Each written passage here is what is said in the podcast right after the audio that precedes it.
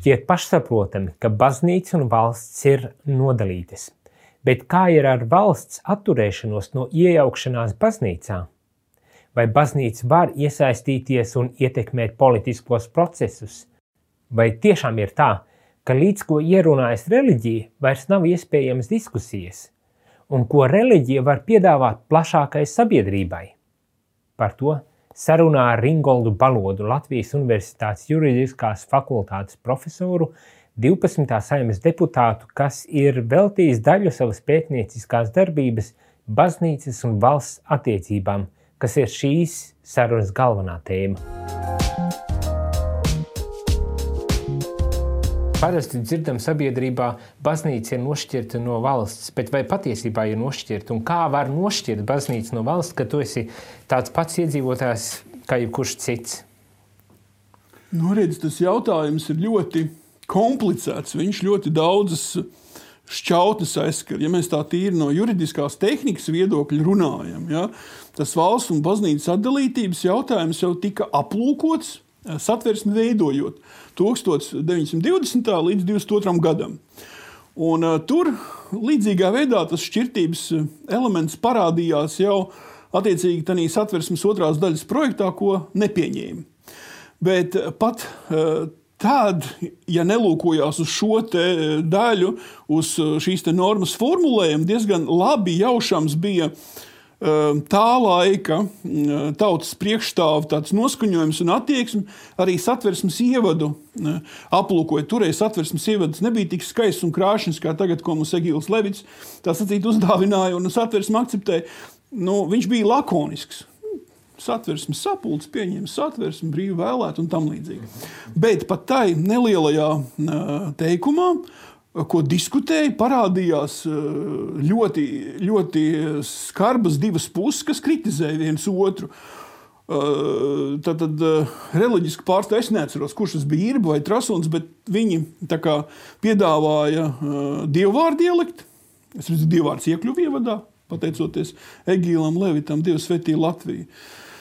Un, eh, un, un tad tur sociāldemokrāti saka, nu, ko mēs tos mājiņus visus liksim iekšā. Tas ir pagātnes palieks. Ja?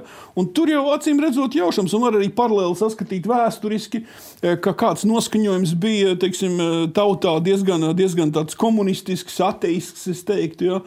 Tā kā, ja mēs runājam par šķirtību, Latvijā tādas īstas tādas problēmas, ka vajadzētu baznīcu nošķirt no tāda, no tāda teorētiskā aspekta nu īsti nav. Jā, bija problēmas pašā valsts izveidošanas sākumā, bet tās drīzāk nav nošķiršanas, tā ir tāds valsts hegemonijas paraugi, jo būtībā pareizcīgā baznīca pomers dabū iet eh, politikā, lai varētu to baznīcu kaut kā daudz maz legalizēt, to pareizcīgo daļu. Savukārt Lutāņi vienkārši bija paralizēti, jo viņiem uh, Es, es, es uzvaru, cik ļoti labi neatceros no galvas, bet viņiem ielika no valsts, no iekšlietu ministrija pāraugu par, par viņu baznīcas lietām. Jo tur vajadzēja gan agrā reforma, vajadzēja baznīcai atņemt zemes, gan tur bija vācu mācītāju jautājums, tur bija lieli, lieli darbi. Tā kā, tā kā, ja mēs paskatāmies uz to laiku, nu jā, un pamatā baznīcas kara arī tur sekoja desmit gadi. Katoļiem tika, tika solīts uh, konkordāts, viņš tika arī noslēgts. Tad, tad tur nāca pārkārtošanas jautājumi ar baznīcām, vācu baznīca atdeva katoļiem. Tur bija beigais ņigu, ņēgu, liela jēzga, jā, plus vēl tautas nobalsošanas divas organizēja pa baznīcām, kā zināms. Un tur būtībā tā nošķiršana nu, nozīmē pavisam kaut ko citu. Tur valsts hegemonija būtībā valsts, uh, valsts iejaukšanos, lai pārkārtotu baznīcas lietas, kur valstī nevajadzētu. Nu, nu, jā, tas ir nu, tas nākošais varbūt tās jautājums, cik lielā mērā valsts var iejaukties baznīcas tas kaut ir, kādā iekšējā nu, jā, darbībā vai kaut kā nu, jā, Tas ir mūsdienīgs jautājums. Savā laikā, protams, bija divi tie pamatmodeļi. Valsts nav atdalīta no baznīcas, un baznīca ir atdalīta no valsts. Nu, tie modeļi mūsdienās ir ļoti niansēti, smalki. Un tur, tur teiksim, varētu zīmēt taisnu. Arī daži zinātnieki zīmējuši vienā galā Francija, Amerikas Savienotās valsts. Un otrā galā tur, tur, tur tad, tad, savukārt valsts, kurās tā baznīca nav tik ļoti atdalīta. Bet es domāju, ka mūsdienās vairāk ir jautājums par reliģijas brīvības pakāpi. Jo arī valsts un baznīcas eh, kopības valstīs, piemēram, Skandināvijā, kur valsts nav atdalīta no baznīcas, vai Lielbritānijā, tur pat lielāka brīvība vērojama nekā valstīs, kur tā sacīt, nu, nav noteikusi. Nu, noteikuši skaidrs, ka valsts no baznīcas ir atdalīta. Tas, tas, tas jautājums ir pakārtots, un arī Egils Levits, tagadējais valsts prezidents, kas bija Eiropas Savienības tiesnesis, kā eksperts, kad 1998. Eh, gadā to satversmes eh, projektu otro daļu, ko tagad arī pieņēma, aplūkoja. Viņš par 99. Eh, pāntu, to pirmo teikumu teica, nu, nevajag viņu tādu. Otro teikumu, ka nevajag viņu tādu likt, ka valsts no baznīcas atdalīt, tas tāds, tāds beigas izplūdes jautājums.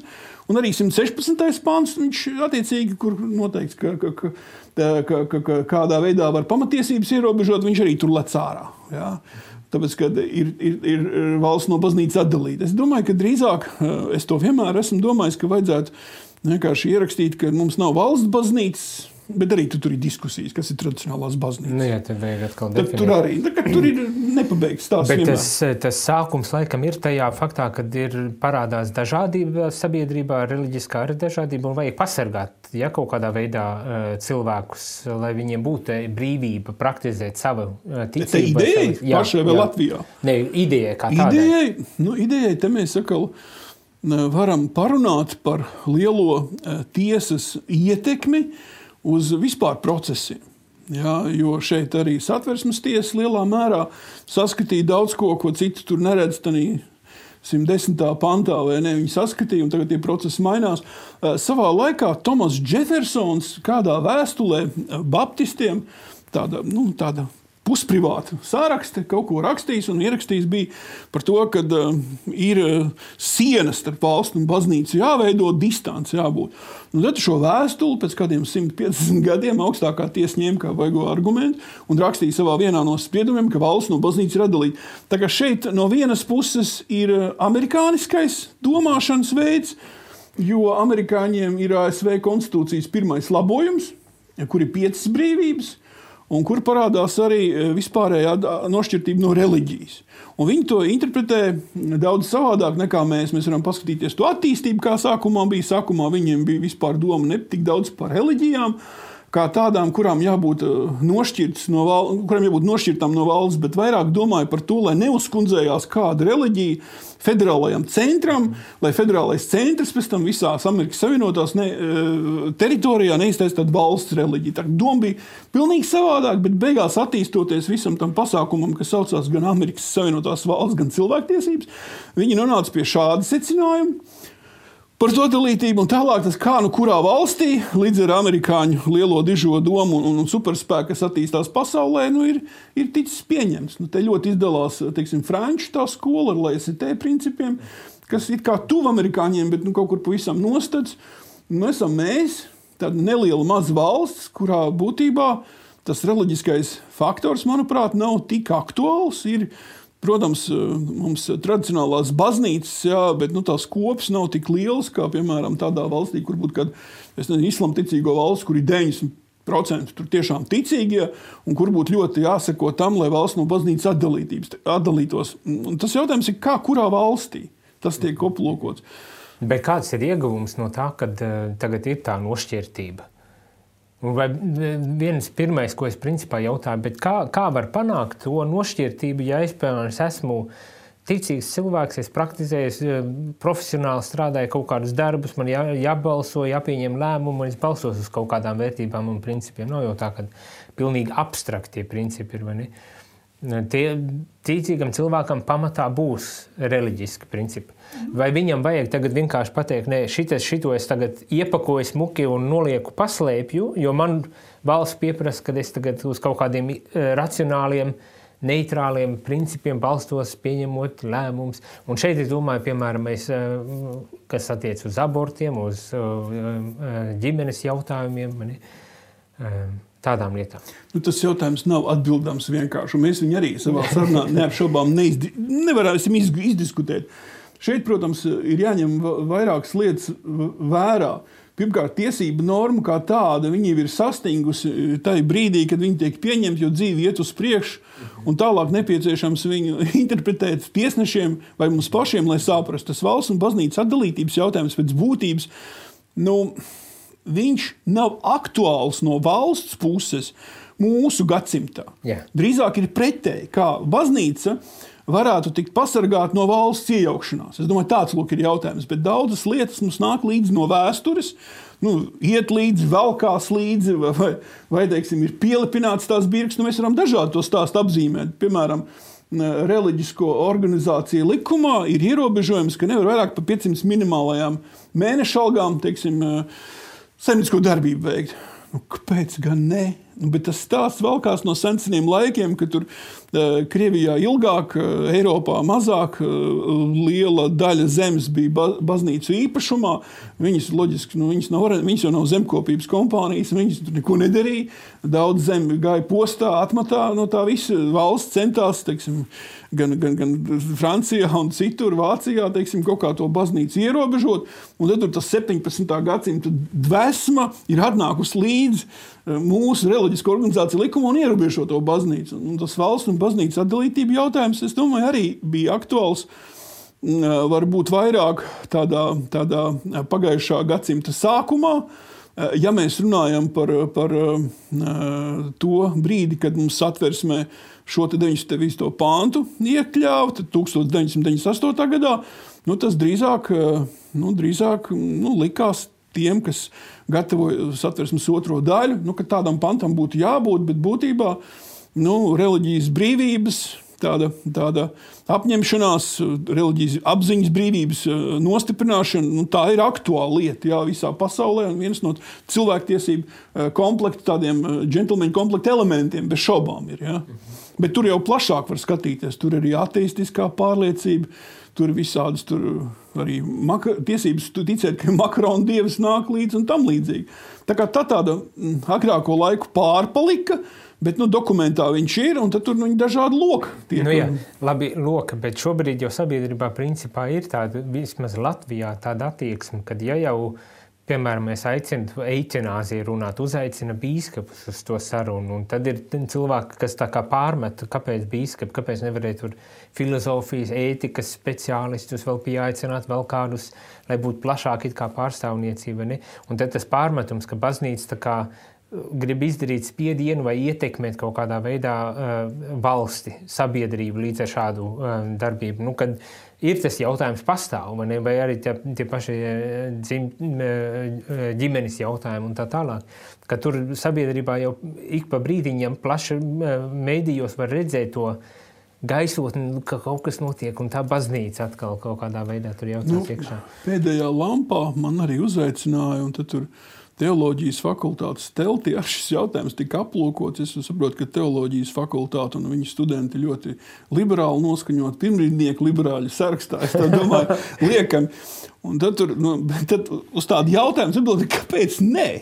Nu, kāpēc nē? A, kāpēc nē? Nu, kāpēc nē? Tas jautājums tikpat labi, kāpēc tam nav saistība ar valsts un baznīcas atdalītību, jo nevaram mēs normu, kurā Eh, ietekmīgu baznīcu sākotnēji, nu, kurai daudz skaitlīgi mēģināt tiek tā kā maliņā palikt, lai nelien valsts lietās. Šobrīd jau tā norma tādā veidā, kā jūs sakiet, nu kā ne jūs sakiet, bet kā citi saka, gan drīz vai tāds būrs, kurā baznīca stūrī iespiež tiek izmantot pretēji sākotnēji uzstādījumiem vispār ideja.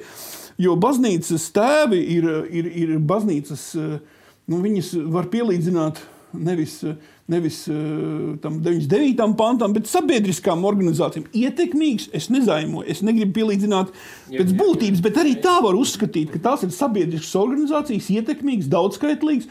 Un ka arī šiem cilvēkiem, kas darbojās šajās organizācijās, jābūt pārstāvētiem. Protams, mēs varam diskutēt par tiem cipariem, jā, jo statistika galīgi garām mūsu valstī. Es nezinu pat kāpēc, jā, bet nu, ir kroplīgi attiecībā uz tām baznīcām. Uh, un es savā laikā piedzīvoju, es nezinu, vai sekojat līdzi, bet nu, es starptautiskā, uh, starptautiskās visādos projektos piedalos, un tad pa Latviju man vajag rakstīt cik to datu ir. Es vienā brīdī saskāros, ka Lutāņu baznīcai parādās vienu gadu 350 tūkstoši, otrā gadā 35 tūkstoši. Un, un bez jebkādas problēmas patiešām tā ir. Dažādi tie veidi, kā var uzskaitīt tos ticīgos, un tad Lutāņu baznīca, es saprotu, vienu gadu protestē, pat vairāk gadu. Nu, mēs dodam tādu skaitli. Tāpēc te būtu svarīgi arī pašai baznīcai panākt, lai teiksim, nu, tautas skaitīšanā, kas būtu obligāti ieliekams tāds, tāds, tāds, tāds jautājums, lai viņi lai redzētu, cik īsti to datu ir. Pretējā gadījumā sāksies manipulācijas. Protams, mēs šādā veidā Briti varam iegūt visādas brīnumainas reliģijas. Teiksim, Britiem parādās džedēja reliģija. Ja? Nu, bet, ja kāds pieskaita pie makroniem, džedējiem, nu, tas ir brīva sabiedrība. Bet, mēs, bet, bet, bet, ja kāds pieskaita sev pie katoļu baznīcas, vai pie lutriskās, vai pie baptistu, vai pareizcīgās, nu, tas tomēr būtu rādītājs. Vismaz sirdī viņš jūtās vairāk pareizcīgs Un, un, un tad, tad, jau tie būtu argumenti, es domāju, arī par labu baznīcām. Tā kā, nu, šeit es nedaudz novirzos par, par, to, par to ietekmi baznīcas, bet es domāju, ka. Nu, Nav iemesla, kāpēc arī, ba, arī baznīcām neprasītu eh, viņu viedokli. Tur, turklāt viņu viedoklis ir, ir, ir diezgan eh, konsekvents. Nu, jo šobrīd jau principā man tā vismaz šķiet, eh, cik es tā skatos un, un lasu kaut ko, priekšstats ir tāds, drusku eh, ar Habermasu to publiskā sfēru un tā tālāk. Ir noteikti rāmji, kuros mēs tagad sabiedrībā varam dzīvot un darboties. Viņus grib uzstādīt par neitrāliem, kas principā par lielam nozīmē kaut kādā mērā vismaz ka, nereliģiski. Nevis tas, ka neitrāli, bet pilnīgi pretreliģiski pats savā ziņā. Un tagad tajos rāmjos mēs mēģinām operēt kaut kādā veidā. Nu, ziniet, ja, ja mēs runājam par kopējo to virzību, pārsteidz, ka daudzos virzienos, neskatoties, ka mēs bijām noslēgtais dzelzceļa sienas padomju savienībā, un savukārt brīvā pasaule varēja darīt, ko grib, tas acīt, mēs tomēr kaut kā esam virzījušies vienā virzienā. Arvien vairāk ateisma, arvien vairāk tā baznīca tiek nošķirta. Mhm. Eh, reliģiski cilvēki to daudz spilgtāk varētu paskaidrot, kur mēs virzamies. Tā sadzīve pastāvā diena nav tālu. Bet, bet, ja paskatās, tas ir interesanta forma un, un, un, un darbojoties ar reliģiskiem jautājumiem no, no pagājušā gadsimta 90. gadiem. Beigās eh, es saskāros sākumā ar fenomenu par sektām, kas bija moderns jautājums. Ja? Un tad viņš kaut kā pārtapa gads, gads, gads, un šī gadsimta sākumā pārtapa par islāma jautājumu. Un mēs te redzam arī, piemēram, reliģi, eh, krimināla likumā. Mums ir, piemēram, reliģiskās zaimošanas pants, bija 150. Es atceros, viņi izsvied ārā. Un viss tas atbilst virzībai uz liberālismu, bet tajā pašā laikā Eiropā tomēr islāms ar savu vārdu, ar savām pamatiesībām, neskatoties visādiem žurnāliem, Hiboja, kā kāds tur bija, nu, tad, teiksim, visām tam, tam, tam traģēdijām, kas tur notika, nu, tomēr nu, liek aizdomāties eh, liberāļiem cilvēkiem pirms paust kaut kādu zaimojošu lietu. Ja? Un es tā domāju, ka, eh, lai gan starp reliģijām bez šaubām, ne tikai Samuels Huntingtons ir pamanījis karu un konkurenci, tomēr tas islāma jautājums, es domāju, ka uh, Eiropai tomēr nu, neliks pavisam mest malā šo valstu un baznīcas atdalītības principu. Jo, nu, teiksim, ja mēs paskatāmies eh, gan uz Lielbritāniju, mēs redzam, ka politiskā veidā eh, arvien vairāk eh, teiksim, tiešām islamticīgi cilvēki nokļūst varas augšu, augšpusē, virsotnē. Ja? Un tad tas jautājums, es domāju, no cita pilnīgi griezuma, nevis no kristīgā skatījuma, bet no islāma ticīgo viedokļa būs jāskata, ka valsts tomēr ir atdalīta no baznīcas, ka nevajadzētu mums likumos iekļaut, neskatoties to, ka vairākums varbūt eh, parlamenta deputāti kādā valstī ir islamticīgi, ka nevajadzētu mums rīt lūkšanas, teiksim, piekdienās iekļaut un tam līdzīgas lietas. Tā kā mēs vēl brīnumus, eh, tā sacīt, pieredzēsim visā tā ziņā. Neko... Nu, tagad viens no tādiem brīnumiem varbūt ir tas Eiropas parlamenta piedāvājums izslēgt Christmas no, no um, komunikācijas, jo tas pārāk kristīgs tiek uzskatīts. Tad Ziemassvētkos mēs novēlējam, Latvijas ir viegli. Pasaka, Ziemassvētki tad nu, pa lielam izjūta var būt gan kristīga, gan nekristīga, neitrāla. Ne? Bet angliski, ja saka, un tas uzstādījums tagad izslēdzam to terminoloģiju, kas visai ir saistīta ar kristīgo pasauli ārā, lai varētu inkorporēt musulmaņus un visus citus, kuri eh, tagad ir ļoti daudz sanākuši Eiropā. Nu, te redz, jāskata arī no tāda aspekta, ka baznīca acīm redzot kļūst, eh, nu, kļūsi politiski vāja. Nu, viņa nespēja ietekmēt šos procesus nedomāju, ka negrib, un te baznīcai visticamāk ir jāpārskata kaut, kādās, kaut kādā ziņā šī attieksme pret laicīgo politiku. Protams, tās nav politiskas organizācijas, bet tā pašā laikā nu, tā pasaule ir tāda, kāda viņi ir. Un eh, es jau saprotu arī to kristīgo dogmu, ka tev sit pa vienu vajag pagriezt otru, bet ja tu visu laiku grozīji savus vaigus, tev pietūks kakls no, no, no tās izgrozīšanas un sāpēs tik ļoti, ka tu vairs nevarēsi pagriezt, lai vienā vietā sitīs. Nu, nu. Un, un, ne, es, es pa lielam pie, piegriebu, ne, bet jautājums tagad ir tāds, ja, ja kristīgā baznīca, vai principā, ja reliģija tā kā mēģina ietekmēt kaut ko un um, izvirzīt kaut kādas likumdošanas normas vai vēl kaut ko tam līdzīgu, vai, vai to varētu saukt par lobiju, vai baznīca var lobīt veikt kaut kādu lietu. Jūs būtībā izrāvāt tos vārdus no mutes, ja bijat pa priekšu tam, tam, tam, tam, ko es gribu teikt. Jo, ja runā par lobismu, tad bez šaubām tas ir jautājums par civilizētu lobisma paveidu.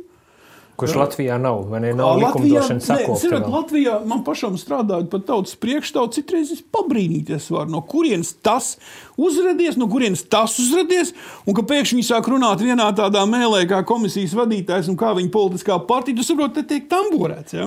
Un nav jau tāda, nav jau tāda skaidra, skaidra, skaidras kārtības, kādā veidā vajag fiksēt tos kas uh, ierodas uz komisijas sēdē, kas noskaņo. Nu, tagad vienkārši attālinātais režīms, kas bardaks tagad ir. Ja?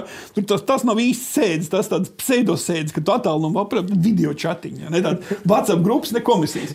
Jo tomēr komisijās nu, tas, tas klātienes faktors nu, ir būtisks. Ja? Ir lietas, ko var attālumā atrisināt, un ir lietas, kuras vienkārši klātienē jārunā tikmēr, kamēr nepaliek slikti runāt, un kamēr atkal nākošais bet tā, nu, attālumā tu sēdi mājās, izslēdz kameru, padzer tēju, paglaud bērnam galvu, aizēj suni, izved ārā, atnāc komisija, turpinās, un tas, tas, tas īsti labi nav, vai ne, maigi sakot tā.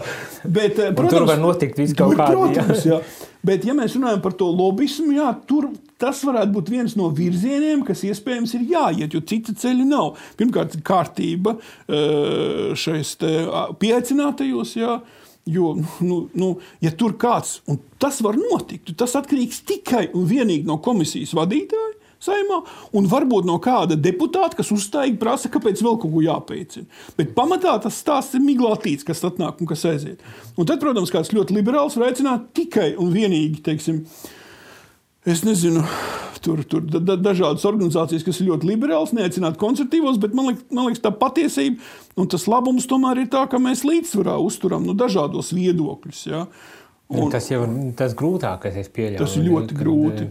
Jo, jo tagad, ja, ja, ja kāds ir ekstrēmists, un, un, un es te nedomāju islāmu uzreiz, bet savos uzskatos, ja ir tāds radikālāks, viņu pamatā grib izslēgt no diskusijas ārā, jo ir grūti iekļaut.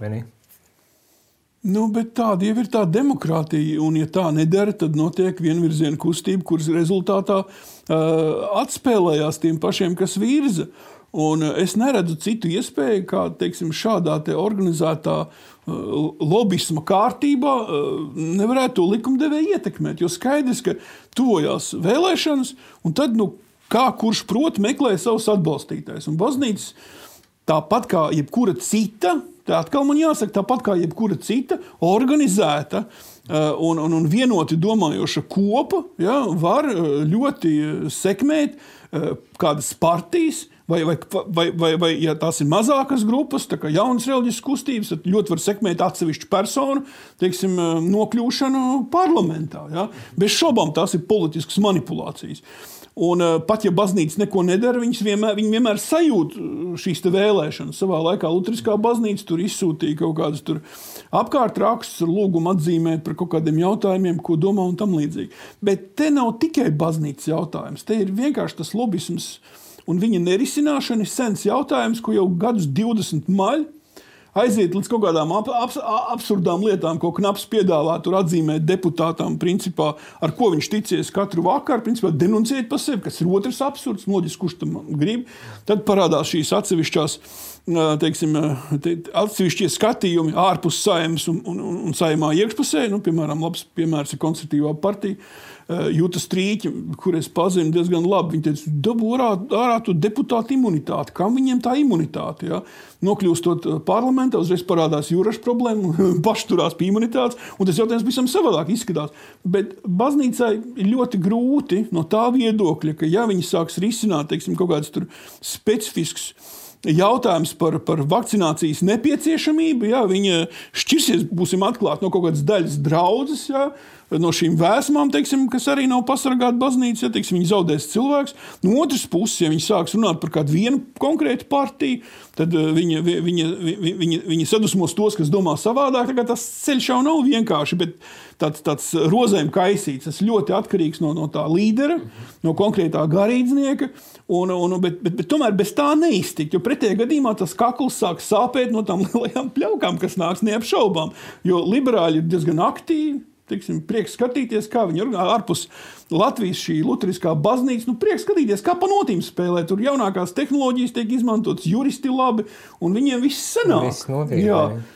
Gribēju varbūt tās nedaudz paturpināt, un, un tādu kā aizspriedumu, kas bieži vien valda uh, sabiedrībā, ir, ka reliģija ir uh, angliski conversation killer kas sarunas nogalinātājs. Nu, droši vien te ir domāts ar, ar to tāds dogmātisms, pie kura turas un nekādā veidā neiesaistas diskusijās ar sabiedrību, ar plašāku sabiedrību, tiklīdz tiek skarti kaut kādi jautājumi. Kāds ir viedoklis, es gribu prasīt? Vai reliģija tiešām ir tāda, kas eh, izbeidz sarunas? Vienkārši mēs pasakām, mums nu, šī ir mūsu sarkanā līnija, mēs neejam tālāk un mēs neiesaistamies diskusijā. Es domāju, es domāju, Vai tomēr tas arī ir veids, kā var diskutēt un mēģināt kaut kādā veidā nonākt pie slēdzieniem, nu, arī par sāpīgiem vai tādiem e, sensitīviem jautājumiem? Es domāju, ka es neesmu īstais tam, kuram jāprasa, jo savā laikā uh, beidzot pildīt valsts un baznīcas attiecību koordinātoru pienākums. Tas bija 2004. gads. Un Juris Rubens atvedām, teica, Viņš ir lai kā, bet tā kancels piesmaka būs palikusi klāt. Ja? Tomēr, nu, respektīvi, nu, tas skats ir citādāks nekā, nekā, nekā, nekā parastam cilvēkiem. Es diezgan ilgu laiku darbojos tajā sfērā. Bet es, es personīgi tā nedomāju. Drīzāk tas ir um, uzstādījums no varbūt ļoti mūsdienīgi, kā lai tā maigāk pasakā, no ļoti mūsdienīgi eh, orientētiem cilvēkiem, kas uh, ieraugot garīdznieku, paliek dusmīgi un, un, un agresīvi. Viņam jau tas vārds reliģija gandrīz vai tā kā uh, koridā tam vērsim sarkana lupati ir. Ja? Nu, te gan paralēls var vilkt arī ar, ar pagājušā gadsimta sociāldemokrātiem, kas bija arī uh, agresīvi tur noskaņot pret baznīcu, tās mūžīgās diskusijas starp Trasūnu un sociāldemokrātiem satversmes sapulcē, kur viens tur ieteica viņiem gatavoties tur, tur aizkapa dzīvē, tie viņa kaut sūtīja ratā, rupjā veidā. Tā kā, mm, es domāju, ka Nav, pasauli... nav vienmēr sakot, sarunas ar nogalinājumu, bet tad man nākošais jautājums, ko reliģija var piedāvāt tādu sabiedrībai? Tas varbūt tās arī tāds personīgs jautājums, nevis tikai par to, ka juridiski, lai gan būtu interesanti dzirdēt. Bet arī, nu, kā, ko, ko tādu var piedāvāt sabiedrībā, lai iesaistītos vispār diskusijā ar, ar reliģiju?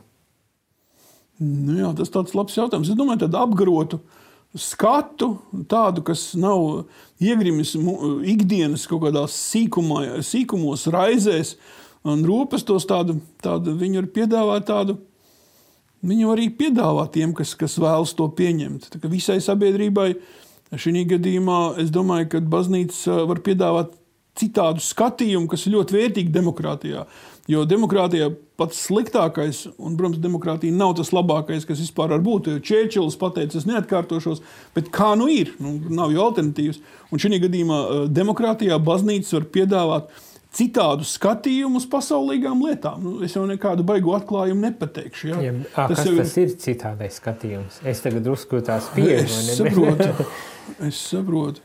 Nu, labi, es piemēru pēc uh, atceros viena gadījumu, kad savā laikā uh, es aizstāvēju doktora disertāciju.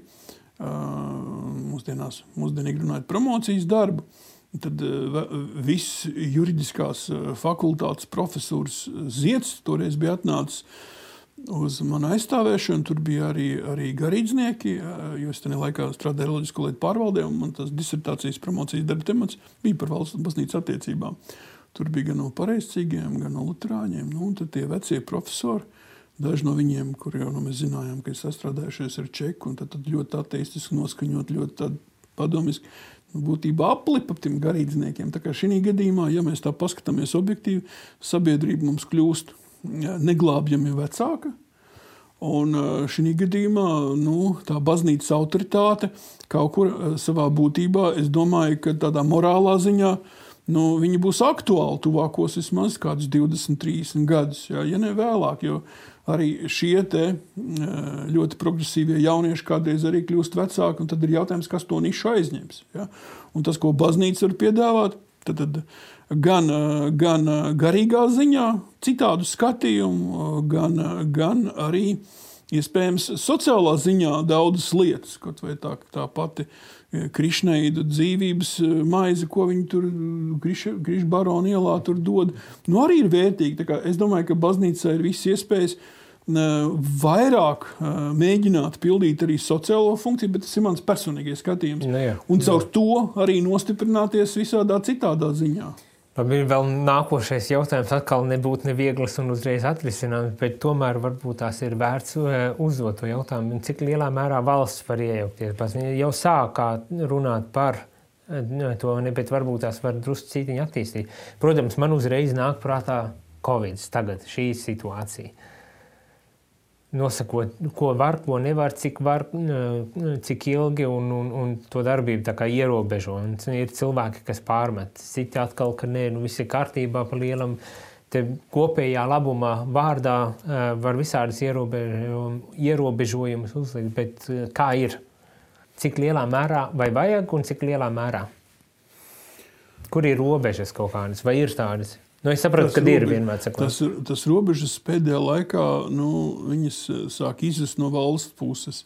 Un it īpaši, ja mēs runājam par um, varas apziņu no varas pašas puses, Covid laikā, nu, tad viņi ir uh, krietni izaugusi, un tie varneši, tā var teikt, viņi to robežu bieži vien nejūt. Nu, teiksim, es pats esmu saskāries uh, komisijas sēdē, pat pa, pa, pa, kurā es attālināti piedalījos, piedalījos par pagaidu pasākumiem attiecībā uz deputātu vakcināciju. Un tad, nu tad es arī pārmetu šodien nejauši satikt to Ransānu. Nā, es tādu pārāk tā piesaušu kaut kādu partiju kas komisijas vadītājs aizsardzības zina, kāpēc viņš tā darīja. Nu, kā viņš komisijas sēdēja, pateica, man nav problēmas, lai viss dodas uz satversmes tiesu, zinot, ka tas ir smagnējs, ne tik ātrs pasākums, un tur jau absolūto patiesību tāpat neviens neizteiks.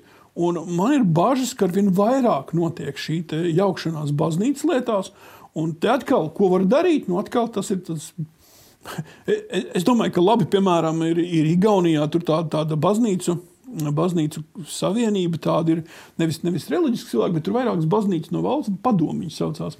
Viņiem tā veiksmīgi sākuma aizgāja, un, un, un tas tāds fórums, kurā uh, var uh, un, un vajag attīstīt, viņa arī valsts finansētā platforma ir, un tur vajag risināt šos jautājumus, un šos jautājumus uh, mūsdienās, nu, te vairāk kā kurš padomnieks kādam premjeram ir, kā kurš tieslietu ministrs, viņš tāds ļoti haotisks, samocīts tas stāsts ir. Ja? Un tās valsts un baznīcas attiecības no juridiskā skatījuma mums nu, nepavisam nav vienkārši, jo savā laikā um, tika noslēgti ar lielākām baznīcām līgumi. Tur jau arī savi teiksim, visādi gadījumi, atgadījumi bija un, un, un tam līdzīgi, bet, bet būtībā tie līgumi tika noslēgti. Tāpēc, ka ļoti aktīvi bija viena partija, Ainārs Lesera partija. Neatceros, kāds bija tajā brīdī viņa nosaukums. Bet, eh, bet viņi bija aktīvi šai ziņā, un viņi tos līgumus noslēdza. Pēc tam tos līgumus būtībā nezināja, ko ar viņiem darīt, jo, jo nu, būtībā tā forma bija interesanta. Viņus nodeva saimai un, un, un uzgatavojas arī tur ņēma palīdzību par baznīcas likumiem. Nu, pašreizajā brīdī tā jaukšanās eh, izpaužās, ka iepriekšējā saimā Uh, tur tātad uh, Lutriskās baznīcas likuma, ko viņi gribēja pagrozīt, caur deputātiem, arī caur mani tā skaitā, Nu, vienkārši noērēja tā, vienkārši runājot. Vienkārši baznīcai parādīja, ka viņai nav teikšanas pat par savām lietām, savā likumā. Savukārt eh, mūsu laikā, jau šeit 13. saimā, eh, pagrozīja pareizticīgās baznīcas likumu, Tur eh, paredzot, ka Latvijas pilsonim jābūt arhibīskapam. Nu, acīm redzot, tā bija metropolīta Aleksandra uzstādījums jā, pašam un, un sakrit ar drošības iestāžu viedokli, to tad pagrozīja. Ja? Tā kā šeit eh, no vienas puses jau parādās tā bažas, kas Itālijā man savā laikā bija tie piemēri, ko, ko es lasīju, ka es brīnījos, kāpēc teiksim, negribu līgumu slēgt. Tur Baptistu viena organizācija ietekmīga ar valsts saistīties, bet tad parādās, tikko tu sasaisties ar valsts, tā tur problēmas arī sākās būtībā. Ja? Tā kā te var. Nu, Es sasmērēju. Jā, tie valsts, valsts uzreiz ar, ar, ar, savā, ar saviem redzējumiem mierā tevi neliek. Un šai gadījumā nu, tas pandēmijas laiks nu, nerunā par labu tam, kad, kad, kad, kad uh, ir kaut kāda kultūra iezīmējusies gan valsts un baznīcas attiecību uh, jomā, gan vispār, ja mēs runājam par cilvēkiem, tā varas sajūta uz savu garšu. Un uh, atbildība, nu kāda atbildība? Lai, nākamā, lai nākamie vēlētāji no vienas puses pasakā savu vārdu, tad viena tāda banālāka atbilde, no otras ejiet uz satversmes tiesu.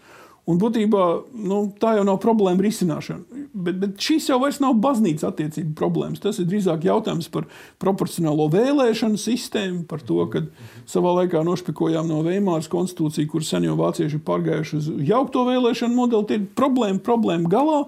Un tie, kas tajā brīdī atrodas pie varas, baidās to visu pasākumu kustināt, lai vēl sliktāk nepaliek. Bet sabiedrībai no tā labuma nekāda nav. Un rezultātā baznīcai, kā, kā vienmēr, neskatoties uz to, ka mums ir daudz brīvdomātāju, neskatoties arī uz baznīcas problēmām, par kurām mēs dzirdam pasaulē, kuras mēģina arī saķert tie liberālie prāti pie mums, teiksim, kaut kāds mācītājs, kas pieķerts pie pedofilijas un tam līdzīgi, nu, kaut ko arī mēģina līdz lielajai modei. Nu, šeit tomēr, nu, tie, tas, tas viss kaut kā, kaut kā liek aizdomāties par to, ka, nu, kas tad nākamais varētu būt. Kas varētu nākamais būt. Un šeit nu, tā valsts un baznīcas atdalītība varētu kalpot, ja pati baznīca tad teikt, nu, kur ir tā robeža, un nospraust nu, tad, nu, no abām pusēm, ja no, tādā gadījumā. Ja? Protams, bet, bet, nu, bet es, bet es tiešām citu neredzu veidu, kā dialogam ja? un baznīcas pašas neatlaidībam. Paš, pašai baznīcai jābūt diezgan uztaigai. Un viena baznīca, tāpat kā viens cilvēks nav karotājs, tad drīzāk ir jābūt domu biedru kopai, kas, kas organizēti lēnā garā atgādina stop valsts. Nu, nu, tas nav tā, kā jūs sakiet. Nu, jo, jo, jo bieži vien, Mērfija likumā, ir, ja, ja tiek pielaista kāda fatāla kļūda, tad drīz paliek pa likumu. Un tā tas ir. Un, ja, ja klusē, nu jā, bet tad atduramies uz to pašu, kad uh, vēlētāju skaits noteiks to, kas būs pie valdības un līdz ar to tā likumdošana. Valsts, ja ticīgi cilvēki ir vairāk, viņi tad, mm, principā, noteiks. Es domāju, es domāju bet... ka ziepes ir liels. Jo, par ko es gribu teikt, ja mēs paskatāmies, ja pirmā neatkarības laikā tur bija sākotnēji vispār tur bija pār 80% vēlējas atversmes sapulces. Tā, lai arī uh, Ulmanis attaisnoja savu teiksim, nākšanu pie varas, pie tā, ka tur sabiedrībā tur jau nezinu, par ko balsot, viss tur bija krietni virs 50. Šobrīd tas, ko mēs vērojam, nu, vienkārši man nelabi paliek paskatoties, ka par uh, Rīgā tur balso 40%, par saimnu arī 50%. Tur nu, tā situācija ar vien kritiskāk iet uz leju. Jā, tur ir daudz dažādu iemeslu. Tur baznīcas, es domāju, nu, Tur desmitā vietā, kāpēc tas tā notiek, nu, nav nekāds sakars. Bet kopējā tā situācija veidojās tā, ka aiziet minoritātes un panāks savu deputātu mm, sastāvu nākamā parlamentā. Arvien vairāk spēlē lomu šīs nelielās grupas. Ja. Baznīca nav tik neliela grupa, un es jau nesaku, aģitēt baznīcā tas nebūtu pareizi. Jā, bet, bet katrā gadījumā tas nebūtu pareizi.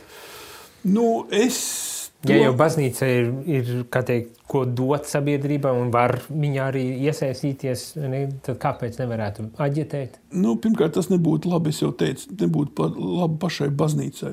Nu, ja kāda baznīca vai draugs ir viens partijas kaut kādā areālā, nu, jūs man tiešām pārsteigtu. Drīzāk es varētu teikt, ka kaut kādi radikāli jautājumi tur adventīvs sašķeļ draugs divās daļās. Nu, kam tas ir vajadzīgs? Ja kāds grib ļoti nodarboties ar baznīcas šķelšanu no iekšpuses, tad karoks priekšā un partijas programma rokā un uz kanceles. Nu, tas neko labu nenesīs pašai baznīcai. Tas būtu pirmkārt. No otras atkal mēs varam atgriezties pie tā stāsta, ka valsts no baznīcas ir atdalīta.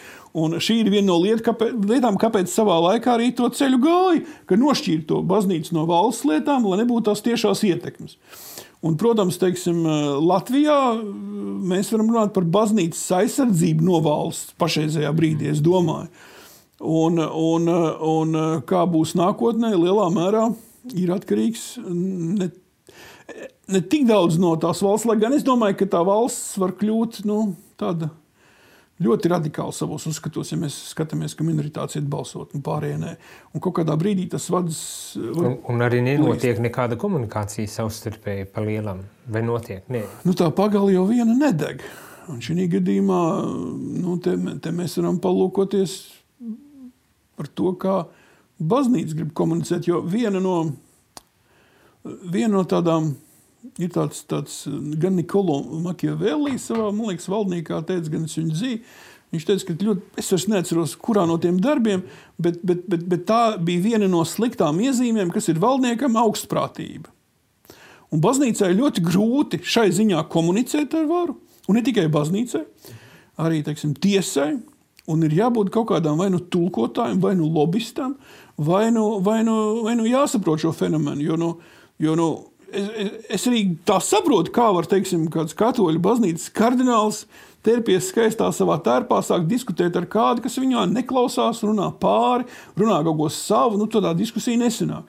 Un tā nav tikai baznīcas problēma. Savā laikā, kad bija lielā, lielā ekonomiskā krīze, mums 2009. gadā, kad tas parks uzsprāga, tur, tur bija liels konflikts ar tiesu varu. Tiesneši kaut kā organizēti, viņiem tur bija satversmes tiesā, arī tiesneši kā jau tiesā, un visur viņi nostāvēja pie savām algām, nosargāja savus algus. Un tad tur arī parādījās tā lieta, ka tie tiesneši nemāca tiem politiķiem runāt. Ja, tā ir specifiska publika. Ja.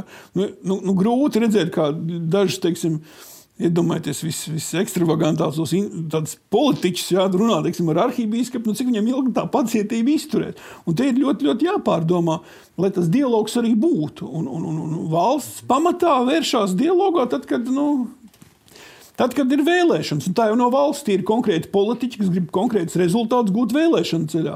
Protams, viņi ir valsts amatpersona, tā ir valsts. Ja? Un, un, un ir jautājumi, kas ciešā veidā skar baznīcas lietas, teiksim, tie ir īpašumi, ja, tie ir nodokļi.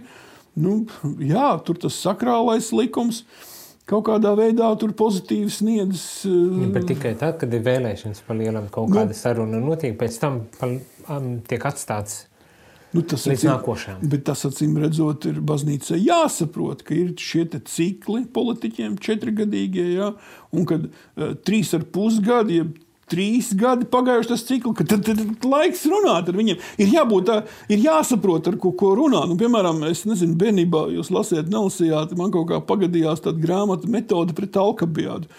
Tātad padomu laika grāmatiņa tur nebija, nebija, nebija, nebija uzrakstīta padomu savienībā, kaut kā čehi tur bija uzrakstījuši.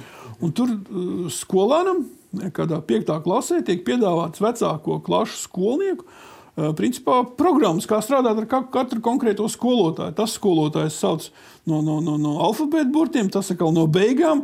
Tam uz stundas beigām uh, paliek labs noskaņojums. Sākumā netrāpīs nu, vesels schēmas. Ja? Un es domāju, ka baznīcai ir jāsaprot šīs schēmas, kā runāt ar, ar, ar politiķiem. Ja? Tad, tad mēģināt pārdzīvot viņu toni, teiksim, runāt, kad paliek gads līdz vēlēšanām un tam līdzīgas lietas. Nu, tie ir atkal lobbyistu jautājumi. Kā runāt, kur runāt? Jo, tā, jo tie mehānismi jau tiesību aktos ir iestrādāti. Piemēram, reliģiskā organizācija likumā ir garīgo lietu padomu pie premjera. Arī tad, nu, likuma arī ir baznīcas, lielākām baznīcām likuma. Bet nu, atkarībā no tā, kāds cilvēks ieņem attiecīgā amatā to vietu, ja, ja, ja kāds viņam ir noskaņojums, kāds kontakts nu, tā tās lietas raisās. Un pirmkārt, es domāju, ka tā, tomēr tai lietai jānāk no baznīcas puses, ir jādomā, kādā veidā savas tiesības aizsargāt. Es nesaku, ka baznīcas tas būtu uzdevums. Es arī nesaku, ka kad, kad tas uzreiz var nest kaut kādus labumus, bet bez tā nekas nebūs. Nevar sagaidīt, kad pēkšņi, teiksim, nezinu, Krišāns Kariņš vai, vai teiksim, Kučins, kas tajā brīdī ir premjerministrs, izlasīs Akvīnas Tomu Eh, prātojums par, par diviem zobeniem, teiks, pareizi. Viņiem taču ir viens zobens, un mēs tikko māžojamies, ejam uz baznīcas dievlūgu. Mēs redzam, ka tā, tā politika ļoti atkarīga no atsevišķām personām. Tur VVF vai Freibergi, jā, tur pieaicināja tur virkni baznīcas tēvu, un, un, un nebija sliktāk anglikāņu baznīcā šī inaugurācijas ceremonijas sastāvdaļa, kur viss salika rokas uz galvām. Zatlers turpināja. Andris Bēziņš, ka viņš ko tādu negrib redzēt. Ja? Gils Levits par to pat nerunāja Nacionālajā bibliotekā. Nu, mēs redzam, ka tās tradīcijas jau arī valstī diži daudz nav, viņas veidojās. Ja? Bet tā politika ir tieši tāda, atkarīga no konkrētā uh, cilvēka, viņa pasaules redzējuma.